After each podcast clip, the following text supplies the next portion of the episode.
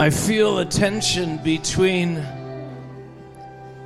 what my words can communicate about God's greatness and what He actually is. And I, I feel like this thing inside me wants to express the fullness of what that means, you know.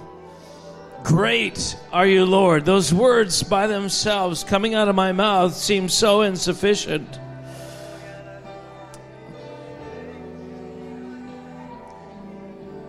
Part of what we're trying to do is to magnify Him. And it literally means magnification, increase, you know, 10 times magnification. We want the world to see how great He truly is. And that starts with us. How great is He in my heart? How how large is he? When I say great is the Lord, I can only project what I believe. And that's what he's looking for. Is, there a people on the earth who can truly project who I am in the earth? Because I will fill that projection with reality. That's what he that's what it says when he will inhabit the praises of his people. So, one of the ways that we're measuring this faith journey is how much can I project of how great God is? So that when people look at my life, they go, wow, or they shrug. you know, it was talked about, uh, oh, Einstein. He struggled with organized religion because he saw God as much greater than was being projected. And so he, he couldn't cope with the, the tension between what I see him to be and what you say he is by what you're doing. It seems like different things. Father, we want to be those people that project who you really are. What a beautiful presence we're in right now. For some of you, this is exactly where you need to be. Just gazing upon Him and who He is. You know, as we were singing about how worthy God is, I just had this flashback, and I, I share this so often with this church, but I was just reminded again of the day that I got saved at 17 years of age right here in this church. And then the Lord reminded me not only I got saved, but two of my best friends got saved as well that same day. And He didn't stop there. The next day, my stepdad got saved, my grandma got saved, my sister got saved. In a matter of two days, I saw a lot of hopelessness shift into hope. I watched a family line that was heading into one direction shift into an entirely new direction. Let me tell you something about today. Today I stand here and I realize in front of me is hope. I realize all around me is hope. That same hope that appeared that day is right here in front of us. The hope that you need is the hope of the cross. The hope that you need is Jesus. You know, Cam shared a vision, and I want him to come up just to share this vision because I feel like there's something available to you right now. So what I saw was if you've ever walked through an orchard and you see the, the tree branches laden with fruit and I remember being as a kid, they're, they're so far up, you don't have to climb the tree or get a ladder or whatnot. But then what I saw was the boughs started to lower down. They were moving down. They were getting lower to the ground for low hanging fruit because I was seeing there's people that are weary, they're tired, they're, they're depressed, whatever. They just couldn't get their hands up. And so the boughs were lowering. So we're in a moment here where the fruits of the Spirit are available. If you're out of faith, the boughs are lowering. If you're out of hope, the branches are getting nearer. It's within reach. That's what I was seeing. So let's just take another minute here. I know some of you are in this room right now and you're saying, I need something. Those branches have been bent down by the Lord. Just reach out to Him. So let's take another 30 seconds to a minute. Whatever you need, just begin to ask Him for that. There is hope in front of you, there is hope all around you. I'm asking you to reach for it. I just see right now, some of you are thinking of your kids. Father, we call them back. Can we call the prodigals in? God, right now, we call the prodigals in in Jesus' name. Father, those ones that are on our heart, right now, Father, we call them in in Jesus' name. Those sons and daughters, Father, that are straight today, I pray by the power of your Holy Spirit that you would woo them in, that you would speak to them, that you would draw them in the name of Jesus Christ. There is healing available for your bodies right now. I see it upon some of you healing for depression, healing for whatever sickness is in front of you. It's right here, it's right in front of you. Begin to grab onto it. There's financial breakthrough. Begin to ask, and He's going to come, He's going to move. That's who He is, that's what He does. Do we believe that today, church? Do we believe that today, church? That's who we're singing to. The one that will come and save shift, transform, equip. He will do whatever is needed. That's who He is. Amen. Let's welcome Pastor Marc.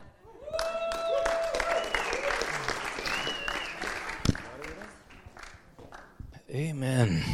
Amen. Thank you, Lord. So much, so much we could say. You know, um, just uh, with reference to the thing I said uh, hear about uh, Brad and his family as they're going. There was a time when Jesus, he just knew that it wasn't his time. He knew it wasn't his time. I want to make a confession to you. I never knew when it wasn't my time.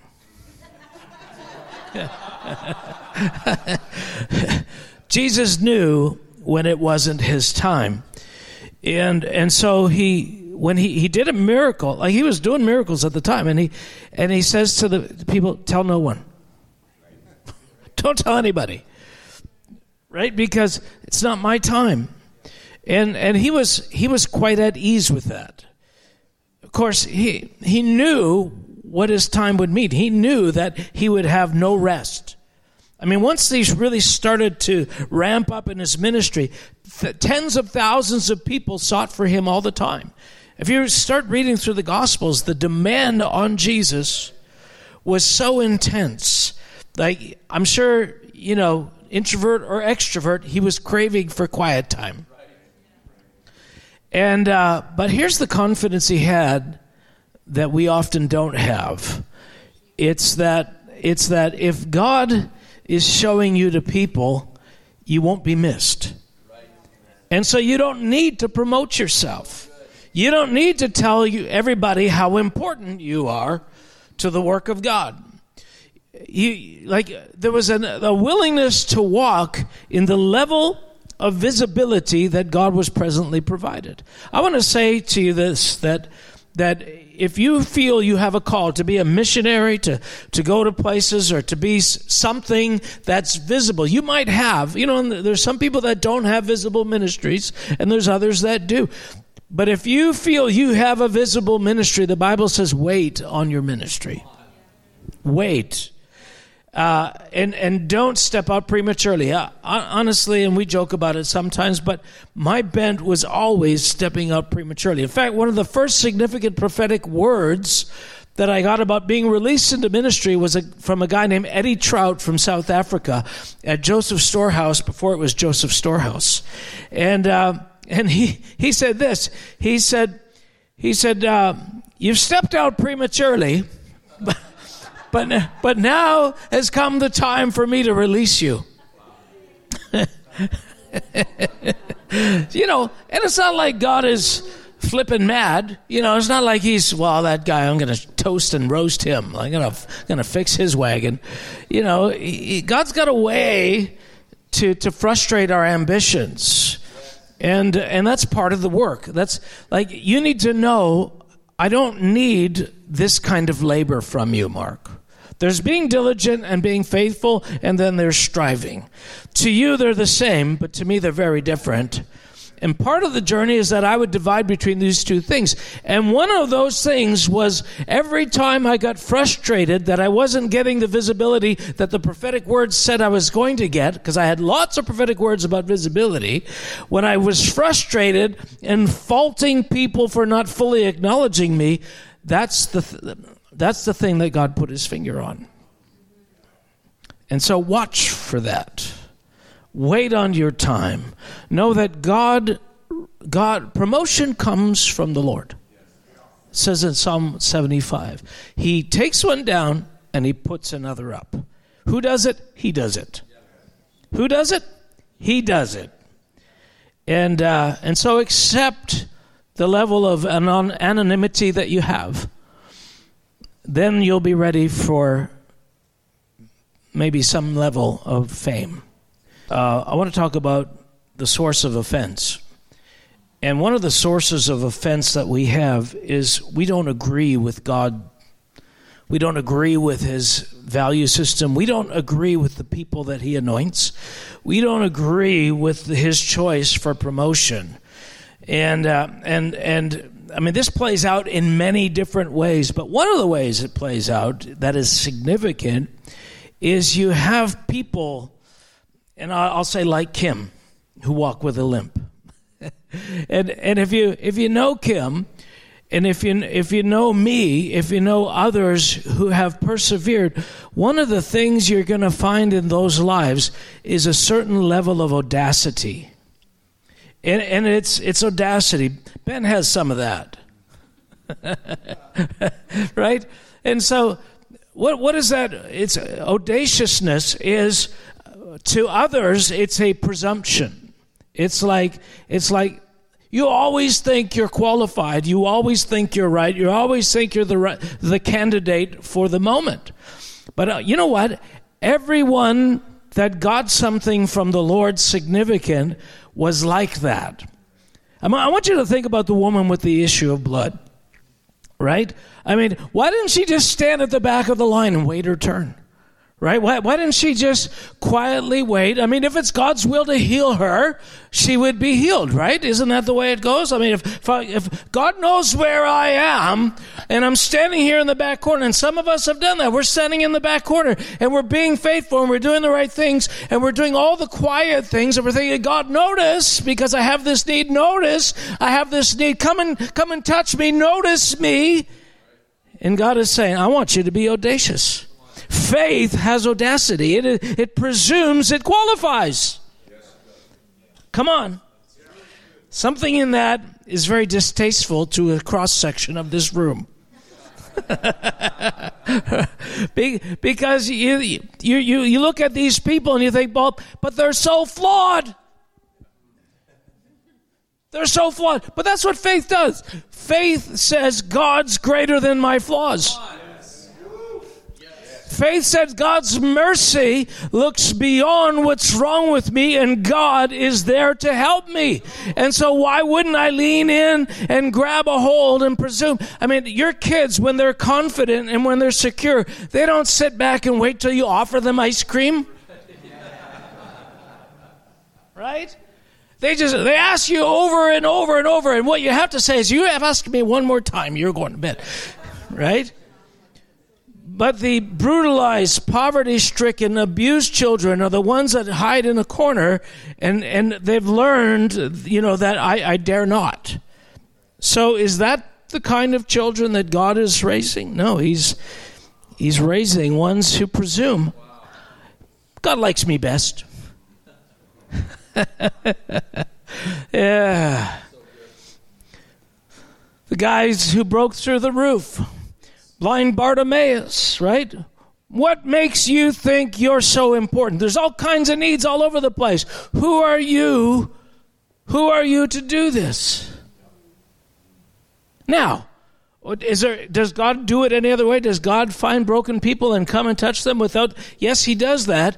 But here's the thing why wait if there's an opportunity to qualify when it appears by all the evidence that you're not qualified? Anyway, I can, can feel the discomfort in the room. Um, but there's a call to overcome offense. And for some of us, the offense is what you perceive as arrogance. Let me just say this maybe you're not a good judge. And I talked about this a few weeks ago because we don't know and we don't understand what God is really looking for. And so, watch those who get things from God and try and do some of the things that they do. Yeah, but uh, it's, it's so presumptuous. I, who am I to? Well, that's where it starts right there. Who am I? What sounds are you listening to that keep telling you, who are you? As though God had a limited amount of blessings to give out. right? I mean, there's there's so many layers to this, but we have to overcome. And I want to talk in a few minutes here a little bit about John the Baptist, but we need to first realize that this journey of faith that we're on, that we're we're actually incrementally going somewhere. You know, when you go to when you send your kids to school, or when you first went to school and you started kindergarten, obviously, and you go grades one through twelve you know, the, the increments towards uh, graduation are, are laid out numerically, and it's very clear going from grade one to grade two to grade three to grade four to grade five.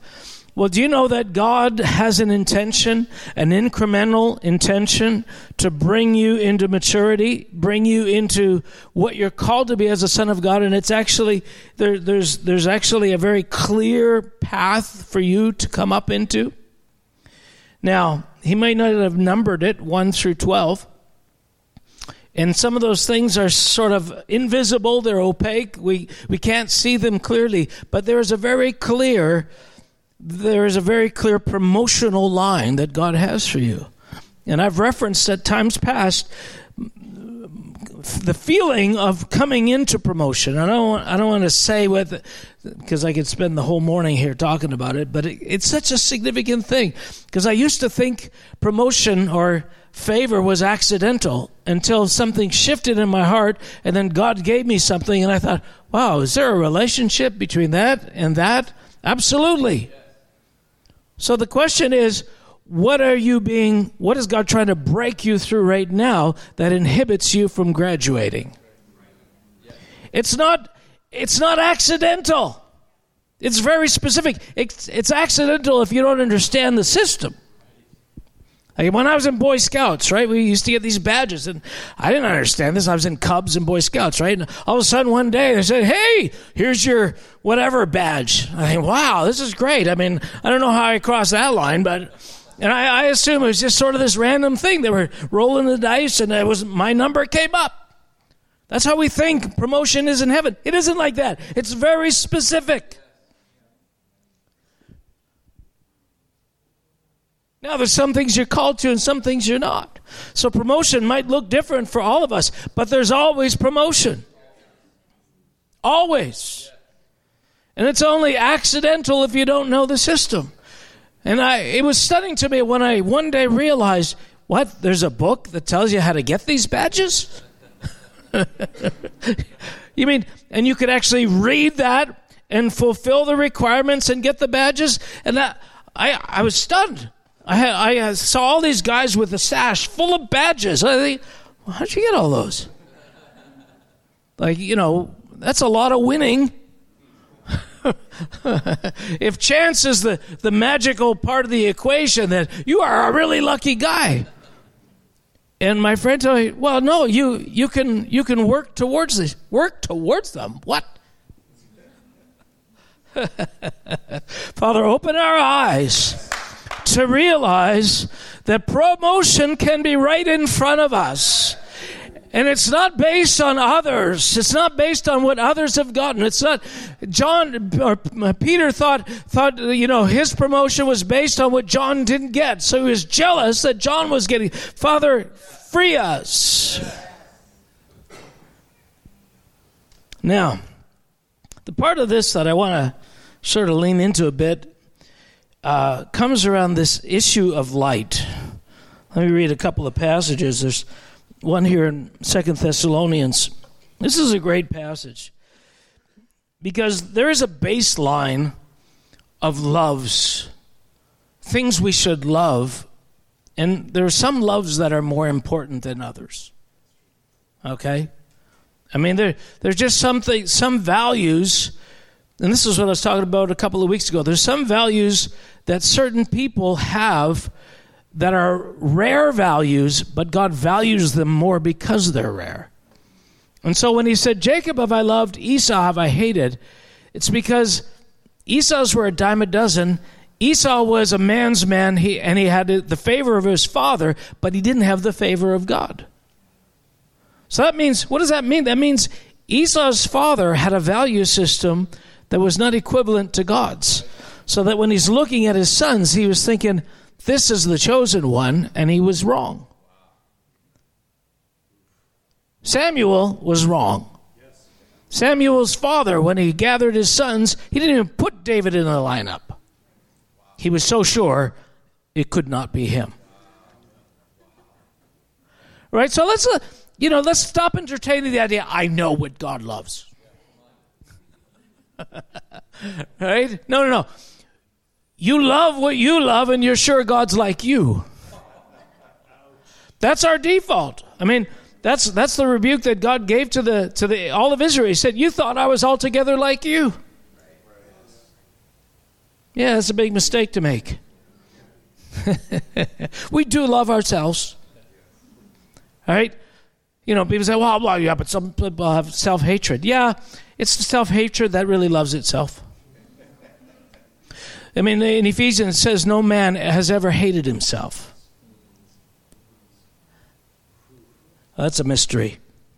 But anyway, Second Thessalonians chapter 2, verse 9 says, The coming of the lawless one is according to the working of Satan with all power, signs, and lying wonders. In other words, you know, the, the Antichrist is coming and he's going to put on a light show of spectacular demonstrations of power. And uh, he's going to come with all righteous deception among those who perish. In other words, he's going to fool a lot of people, and all the people that are lost are going to be lost because they were fooled. That those two things go together. The inability to recognize this is not the right spirit cause the, causes them to perish. And, but it says because. Because. How do, why do they perish? Why did they embrace the lawless one? Because they did not receive the love of the truth that they might be saved. The love of the truth. God has constructed a series of tests in our lives determine, to determine whether we love the truth. Now, what we discover is we love aspects of the truth, certain hues of the truth, certain cultural expressions of the truth, because they agree with parts of what we've where we are right now. And that's why we we favor those things. And that was that's what I was talking about a couple weeks ago. You know, diligent people love diligence and prize diligence in a way far beyond what God prizes it. Does God like diligence? Absolutely. But it's not the most important feature. But usually, what happens is we think the most important feature is the one that we do well. And we're like, well, you know, I'm not the best Christian, but I do this great. That's what Tiggers do best. Love that statement. But the baseline is this that God is light, and in him is no darkness at all. God is light, and in him is no darkness at all. So here's what God has done is, is he's, he, has, he has dispersed that light into men throughout the earth, into his kingdom, to test us as to whether we also like that light.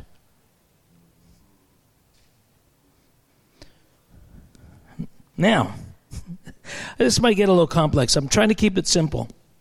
There's this great passage in Ephesians, and I remember years ago spending months and months.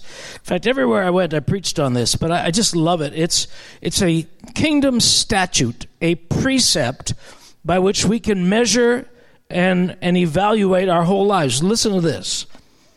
Here's the principle Ephesians 5:13 But all things that are exposed are made manifest by the light for whatever makes manifest is light. I want you to think about it. There's two parts to that. The first is this the nature of light is that it exposes. And the second part says if anything is ever exposed, it was the light that did it. That defeats two lies. One of the lies is that darkness exposes. Darkness cannot expose light exposes. That's a really important feature of your life. Because for me, I could say this there were countless times when I, I was exposed by God. By exposed, I mean this the deep things that were in my heart began to spill out in a moment. And I, my response was, that darkness caused this to be exposed, to come to the surface. No. The principle is this light is what brings things to the surface and exposes them. So when you're uh, when you're married to a particularly annoying person who's always doing things that are particularly annoying, you can say it's it's if you weren't so dark, if you weren't so evil, if you weren't so flawed, I would be better.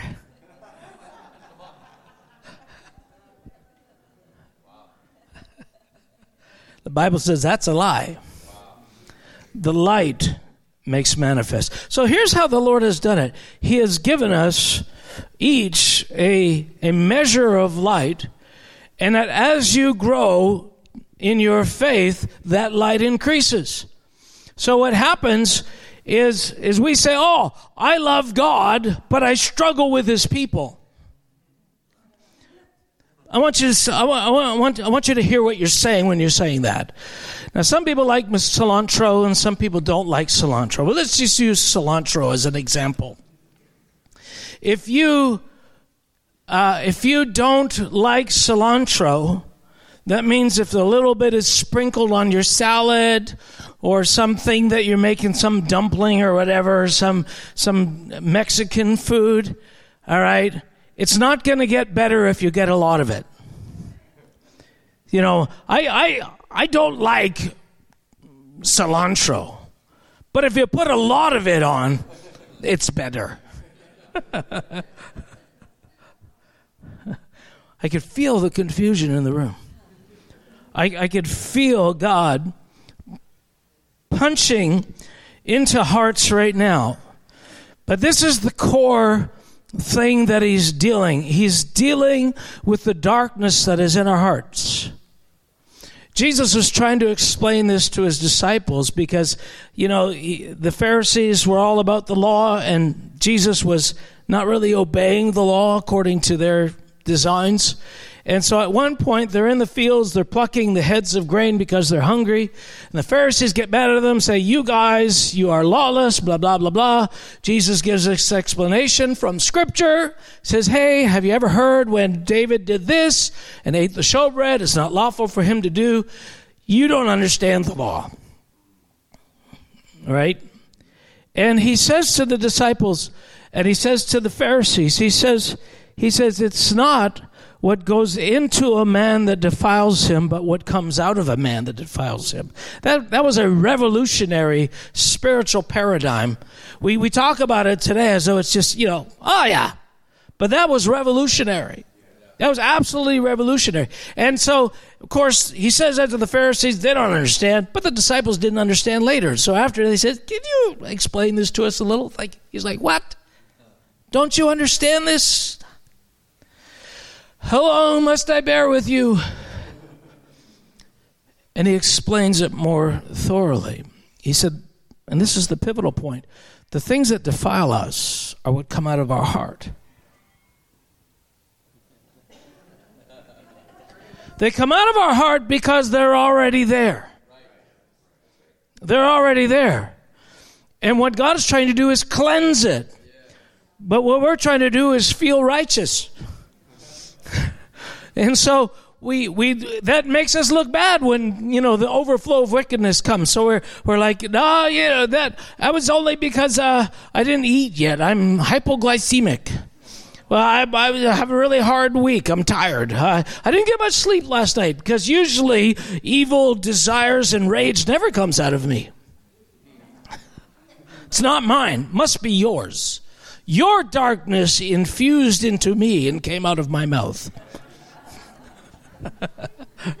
you made me fill in the blank.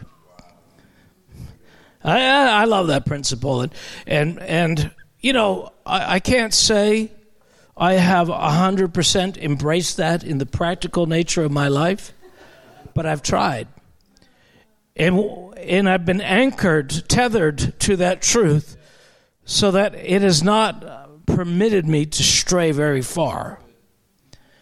And that was that's really been the secret of embracing God's dealings in my life. So 1 John 1 5 says, This is the message that we had heard from him and declare to you that God is light and in him is no darkness at all. And so we're on a trajectory where we're going towards absolutely pure light. And from a distance, like, you know, looking at the sun and the stars, they're beautiful. But up close, they burn. Up close, light burns. So when you draw near to an anointed ministry and then you get offended because they're not what you thought they were, and you're going to the street, church down the street, then the church down the street, and you know, that's the cycle of your life. If they, well, there's just too much darkness in those churches, and that's why I am offended. No, no, no. You're not offended by darkness, you're offended by light. You just don't know it. Hello? Come on, guys. So here's what God has done. He's He's given us He's concealed light behind imperfection, behind behind manifestations of of personality and preferences that that cause us to struggle. You know, uh, no, I won't talk about that. That'll take too long. Let me let me let's let's turn to John the Baptist. John the Baptist, you know, obviously we know he was amazing. But there is this passage where Jesus is speaking about John the Baptist, and it's and he's he's saying, "Listen, um, John the Baptist was not received by the religious Jewish community, and that was wrong." And he gives a parable to explain the dichotomy of him versus John the Baptist. It's very important that you listen to this carefully. John the Baptist and Jesus were not the same. In fact, you couldn't be more polar opposite. All right? Yet both represented the same light, the same kingdom, the same anointing, the same spirit, the same Father. So he says, Jesus speaking to them and rebuking them, he says, But what shall I liken this generation? How to what shall I liken this generation? It is like children sitting in the marketplace and calling to their companions and saying, We have played the flute for you and you did not dance. We mourned to you and you did not lament. For John came neither eating nor drinking, and they say he has a demon. And the Son of Man came eating and drinking, and they say, Look, a glutton and a winebibber, a friend of tax collectors and, and sinners. But wisdom is justified of her children. Now, we, we know this passage, and we know that this is the challenge. We, we know there's this dichotomy. Well, that dichotomy is still alive today. There are tensions between the expressions of light on the earth that are designed expressly for you to be outraged. Or, or according to the word here, scandalized. The word for offend is actually the word um, scandalizo. And it's a stumbling block. It causes people to stumble, but it really has to do with being scandalized. When, when Jesus said things that were unpalatable, people were scandalized that he was saying or doing certain things. Now, John the Baptist came with one expression, and he's like, he's fasting all the time. He's in the wilderness. He's living this stoic lifestyle, right? And, uh, and he's called by God. He has this life of the supernatural. He sees Jesus. He baptizes Jesus. He, he, you know, the God witnesses to him. This is the Christ. And imagine what this must have been like for John. He's like, all right, you know, I'm the first in this line, but I've prepared the way for him. But then everything changes. Because he was called to live the right life of a, of a Nazarite. Right? He was he had particular vows. You don't drink. You're fasting all the time. You're, you know, it's a life of hardship and suffering, eating honey and locusts. And then Jesus comes along, and according to his own description, is doing the polar opposite. John is saying, hey, you know, you sinners come and repent. And he's not hanging out with any of the sinners. And then all of a sudden, Jesus comes along. He's going to parties. He's going to the houses of Gentile sinners I mean, he, he's, he's with, he's touching sinners. He's letting them touch him. This woman who's a prostitute is kissing his feet. Come on! That's a little scandalous, yeah. Right? Imagine how that must have been for John. Right? It's like, really? Because John it wasn't like he was God. You know, you think sometimes that prophets just know everything. No, he wasn't God. He's watching this unfold and like, did I get the wrong guy? Like down at the river. Let me, let me play this again in my mind. Like, okay, well, there was two people standing there. Maybe the dove was on the guy behind him. Because I'm struggling with this. I'm sure because I thought he would be like me. How hard would that be for John the Baptist? Oh man, harder than you can imagine. So the end of it is this in, in, Matthew 11, verse 1 to 6. It says, And it came to pass when Jesus had made an end of commanding his twelve disciples, he departed then from there to teach and preach into the cities. Now, when John had heard in the prison the works of Christ, he sent two of his disciples and said unto him, Are you the one that should come, or should we look for another? What is that? That's offense. I expected this to be different. I expected this to play out and a total I'm, I'm ready to give my life I'm, I'm not you know I'm, I'm not upset that i'm in prison but why aren't you in prison why are you drinking wine and going and going to all these feasts and you know getting all this like gosh god loves to do stuff like that loves it so when Jesus is prophesying to Peter, he says, "Yeah, pretty soon you're going to be in prison. You're going to be taken and, and you know blindfolded and killed." In him? what about your favorite? First thing he does, like you know, he better be getting at least as bad. like I hope he suffers also. Jesus said, What is that to you? Follow me. So, what's going on here? The light is not always as detectable as you think it is. The light, God has lighted in him and there's no darkness at all, but the nature of light is that it offends. It's designed to offend. And what he's saying here, whether you put it in this caricature of the John the Baptist or you put it in the caricature of the Jesus, it's offensive. They, the, the, the religious system didn't like either of them. We accept that. But then when John, struggling with Jesus, it's like, John, what's the matter with you?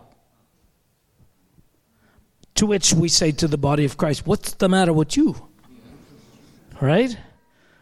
I mean, the continuous offense that people are not more like me is what's at the heart of it. Yeah, I, I, may not be flawed, but Jesus is more like me than he is like you. And you know what? Fair enough. He might be like you in certain ways more than me. And that's given to me to struggle with. But he's hid his light in earthen vessels. Because if you don't like a little bit of light, you're not going to like a lot.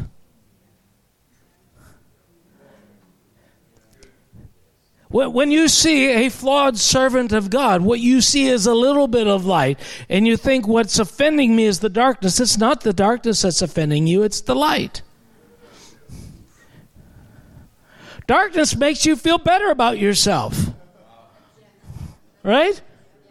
It's like, you know, it's like, uh, I'm trying to give a suitable example.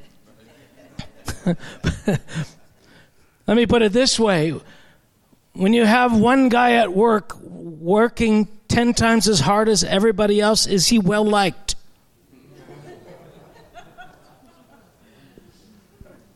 right? But and everybody, you know, nobody said, "Well, you're you're working too hard." They won't go to the boss and say, "This guy's working too hard, boss. You need to get rid of him." But they'll go to the boss with, "Yeah, but he, you know, he just doesn't do it right. He doesn't really follow orders. He's not, eh, you know, obeying our example." Everything but noticing the light that's offending me. He's working too hard, making me look bad. Now this may seem confusing, but but when you when something spills out of you and you're annoyed at somebody, right? You think you're annoyed at a particular behavior, but you're annoyed at light. Now, you got to take that at face value. And that's why I shared Ephesians chapter 5 verse 13 because we need to know that this is the nature of what light does. Well, here's what happens with John the Baptist. He asked the question, do we look for another? Jesus answered them and said, Go and show John again those things which you do hear and see the blind receive their sight, and the lame walk, and the lepers are cleansed, and the deaf hear, the dead are raised, and the poor have the gospel preached to them. Now, he already knew this. Yeah, but I didn't expect this other sorry, this other stuff. Like this is the criteria that you know the Messiah should bring, and you're still questioning why. Well,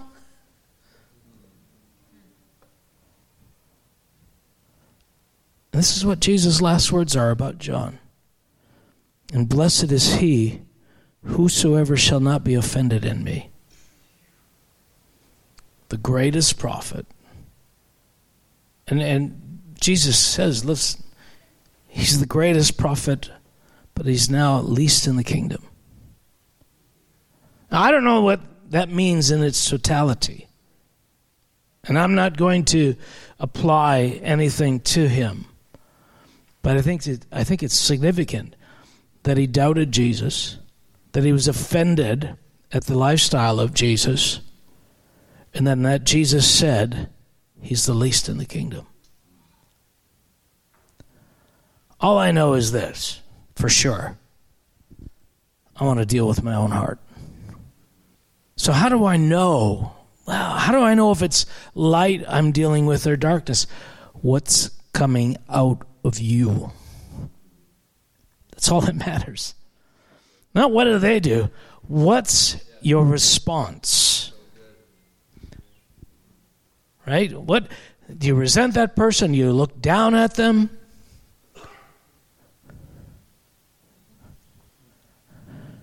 Can't I'm not going to try to elaborate and break this down more, but there's a spirit of conviction of the Holy Spirit on this room. We need to embrace this. If we need to embra- let this light penetrate and go into our hearts because all of these little tensions that come up in our relationships in churches they are a manifestation of darkness not light not their darkness, our darkness. My inability to love you, my inability, you see, this is what I discovered, and I'll go this, this far, is that when I have struggled with things, when I have stumbled, when I have had weakness, and somebody else comes to me with weakness, if I already know that I'm equally prone as them, there's a humility in that, and I don't condemn them. I'm in a position to encourage them because I know exactly what's that what that's like because I actually have come through that. I mean, the one with the beam in their eye is always looking at the speck in their own eye. Doesn't that seem unnatural? The one with the speck in their eye, they don't condemn the one with the beam because I was there. Light is now working in them to a degree that I don't have to condemn you. You need encouragement. You need love. You need you need help. And I'm going to walk with you. And yet we come along and we find people who are anointed. I'm not talking about people who are in known sins like, well, that pastor is sleeping with everybody in the church, you know, that that's wrong. Yes, that's not what we're talking about. We're talking about human flaws. He did not put the same kind of importance on on Wednesday night prayer as I would. He, he didn't do home groups. Like, home groups are the lifeblood of the church, and he's not even doing home groups. And he doesn't pray as much as me, and he's, he's driving the wrong car. I saw him drink a glass of wine. He was out. He was out at a restaurant in public with sinners, with people that I disapprove of, people who are less good Christians than me, and I have a little thing with. You know, don't hang around with them. If you really God, if you really love God and you're walking in light, you won't hang around with them because I got a problem with them. Yes, you are the measure of light. You see how we do this? Layers and layers. And we're saying, me see, God is light and in him there's no darkness at all. I think my focus needs to be getting more light getting more light, getting more light. That's what's available right in front of us, but we spend all of our energy trying to justify ourselves. Meanwhile, we're reading scripture that says Jesus didn't like that. Father, free us. I'm telling you, there is coming a generation of people who are going to lay hold of this this message of the gospel. This is the message of the gospel. And they are going to run. They're going to hold themselves accountable to light. They are going to hold their hearts accountable on a scale that you cannot even imagine. And we could talk about revival. We could talk about signs and wonders. We could talk about things that are coming, but we will not participate in it if we don't lay hold of the primary basics of this message no matter how charismatically enthusiastic we are. Because the most important thing is that you embrace the light. So, Father, let's stand up together. Father, thank you that you are the author of light. Lord, you are bringing clarity and cleansing and shifting our lives. And we invite you, Holy Spirit. Father, give us today a sense of the inner working of what it feels like when light is burning away at the residual darkness of our heart. Okay? And I, before we pray, this is key. is God, I repent where I've held on to offense. Just, just say that in your heart. God, I repent where I'm tempted to hold on to this. I lay it down at the altar right now. And as I say this, I am just as tempted as you are. I want to hold on to it sometimes. Sometimes it feels good to hold on to it. But it's like poison entering your body. And it slowly begins to grow and creates bitterness and resentment. It will weigh you down and eventually take you out. So, the value in repenting is this becoming free. So, Father, before we pray, we all once again just say, We repent where we've held on to offense in Jesus' name. We repent where we've had bitterness in our hearts, resentment in our heart, God. Today, we lay that down in Jesus' name.